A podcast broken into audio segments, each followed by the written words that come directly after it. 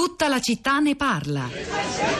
Scusi, percorso Europa vado bene? Percorso Europa facilissimo. Allora guardi, devi andare 200 metri dritto, la seconda rotonda, giri a destra, parti 180 metri, devi parcheggiare la macchina perché poi c'è ZTL e non sia mai che le fanno la multa, va bene? Scusa, per via Mezzacapo? Via Mezzacapo, stiamo a sentire a me. Tu vai sempre diritto e trovi 5-6 vecchietti. I vecchietti sono l'unica cosa in questo paese che non si muove mai. Ti fai tutta la strada, devi fermare per forza perché è ZTL. Sono la Tiella, che c'è zia Concetta che fa le migliori pizze fritte del paese. Ma devi andare a casa dei figli e fare così, vengo pure che quello è mio cugino, lo saluto un momento. Nico, ma tu dove devi arrivare? Allo forno, ratoni! E vieni, vieni, ti diamo uno strappo. A sinistra, questi vecchietti. Posso consigliare una 3 e una 5 porte, però mi deve dire lei dello spazio di cui ha bisogno. La cosa importante è che sia una macchina piccola e cui si trova parcheggio più facilmente. Le faccio vedere una 3 porte modello basic molto piccola. Speriamo che rimane lo spazio per la rotta in scorte, venga. Simpatica, Eh, ho capito, Nico, tu c'hai ragione, però io non so scegliere, sono indeciso. Prenderete quanto spazio riserve. Quelli modelli qua sono infiniti. C'è da 3, da 4, da 5, da 7, 8, 15, 17. Ma è arrivato l'ultimo appena scaricato è da 21. A Morfetta ne sto vendendo a migliaia, 10, già Te venduto. lo prenderei pure il model da 21, però poi forse è troppo. È chiaro che è troppo. Cosa devi fare con 21 porte? 21 pacchi! Cioè, ma questo veramente a Milano, scusa, ma voi la capienza del portabagagli come la misurate? E poi questo si chiama cuofano perché ci deve entrare un cuofano di pacchi.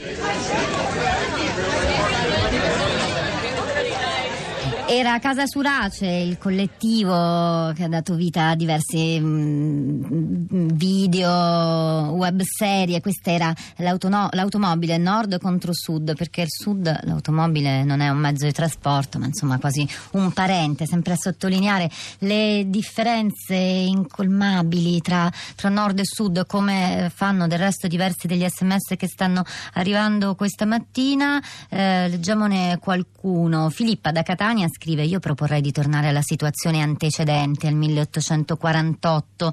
Eh, Luisa da Lodi, interessante, torna sui numeri, dice Meroni ha poco da festeggiare. Se somme no agli astenuti è una sconfitta. E forse eh, Luisa è collegata con noi e la sentiamo. Buongiorno.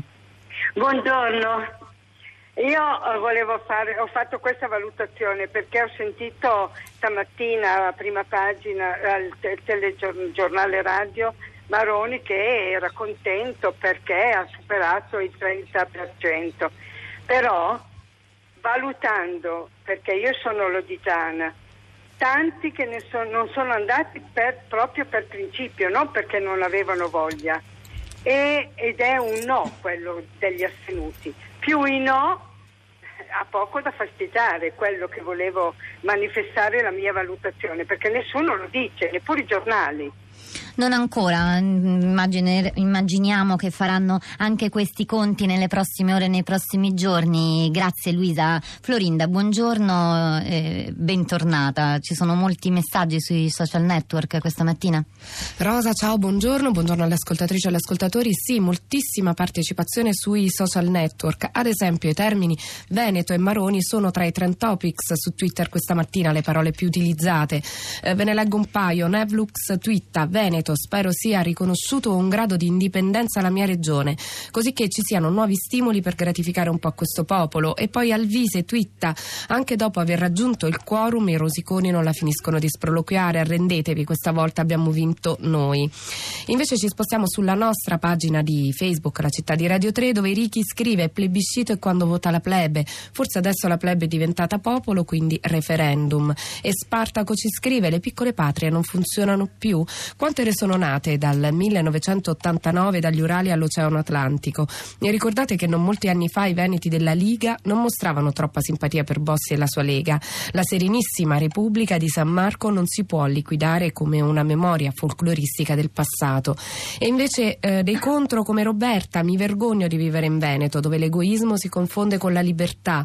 E Ida Erminia ci scrive: Ho votato no, sarei addirittura per la soppressione delle regioni. In Lombardia per questo referendum inutile si sono spesi milioni per l'acquisto di tablet e il federalismo, a mio avviso, ha senso negli Stati Uniti, dove un loro Stato è più grande e grande più volte dell'Italia. E infine Marco Rosa, l'era dei grandi Stati tramonta. Nel nuovo mondo economicamente globalizzato il futuro sarà nelle autonomie regionali economicamente interconnesse. L'efficienza produttiva sarà il prossimo duce.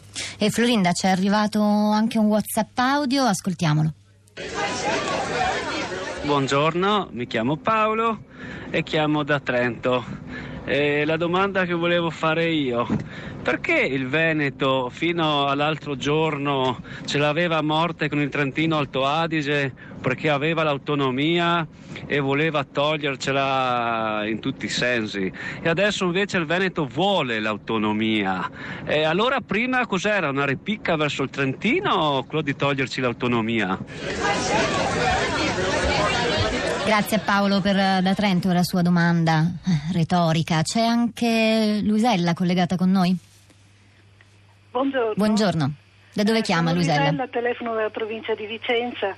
Ecco, la mia osservazione è questa. Io non sono andata a votare ieri proprio per scelta perché eh, ritenevo che eh, andare a votare voleva dire firmare una cambiale in bianco a questa giunta Zaia.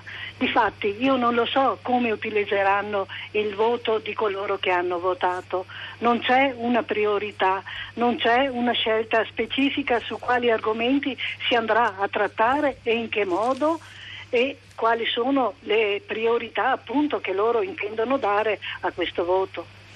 Eh, Luisella, la priorità sembrerebbe essere quella che accennavamo alla fine eh, dell'intervento di Dario Di Vico, cioè il residuo fiscale, il tentativo Esatto, di trattenere però- più risorse possibile nelle regioni anziché eh, Esatto. devolverle allo Stato.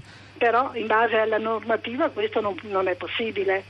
Quindi le persone sono andate a votare convinte di avere eh, determinate possibilità che comunque eh, per il momento non potranno avere. Non saranno forse quelle, infatti adesso attendiamo questo tavolo di confronto dove ognuno mostrerà tra queste 23 materie quali saranno quelle più eh, urgenti. Grazie Luisella per il suo intervento. Florinda.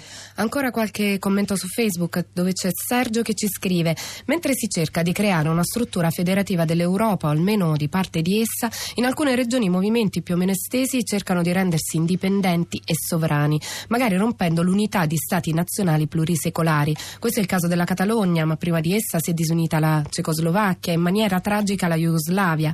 In Italia, Lombardia e Veneto fanno un referendum consultivo dopo anni di secessione blaterata. La ragione alla fine è sempre la stessa. C'è chi non vuole condividere la ricchezza, supposta propria nella convinzione che non sia frutto di scambi magari ineguali. In altri termini, si denuncia la funzione redistributiva dello Stato a livello territoriale. E poi Fabio ci scrive se il capitalismo globalista fa finta che non esistano le famiglie, le relazioni tra gruppi di persone, quindi le comunità, le conseguenze sono queste. Bisogno legittimo di identità. Il popolo non è una sommatoria di persone ridotte a numeretti. E infine un tweet, quello di Silvia.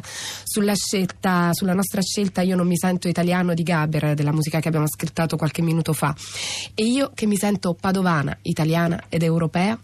あ。Molti sms ancora. Antonella dice: Il problema non sono le regioni, gli stati nazionali o le piccole patrie, ma il problema va visto a livello di economia globale. La disoccupazione aumenterà sempre di più perché il lavoro salariato diminuirà a causa della tecnologia e nessun presidente di regione potrà farci nulla. Un tema di cui abbiamo parlato spesso. E poi in Veneto si ruba la grande. Venite a controllare cosa succede nelle università. Se Padova fosse a sud sarebbe sui giornali ogni giorno, ma per sua fortuna è in Veneto. Eh, vi salutiamo Rosa Polacco e Florinda Fiamma a questi microfoni e di là dal vetro ci sono Marco Cristiglia alla parte tecnica insieme a Piero Pugliese alla regia, Cristiana Castellotti alla cura in redazione insieme a Cristina Faloci. Lasciamo la linea a Luigi Spinola per Radio Tremondo e torniamo domani mattina ancora alle 10 con tutta la città ne parla.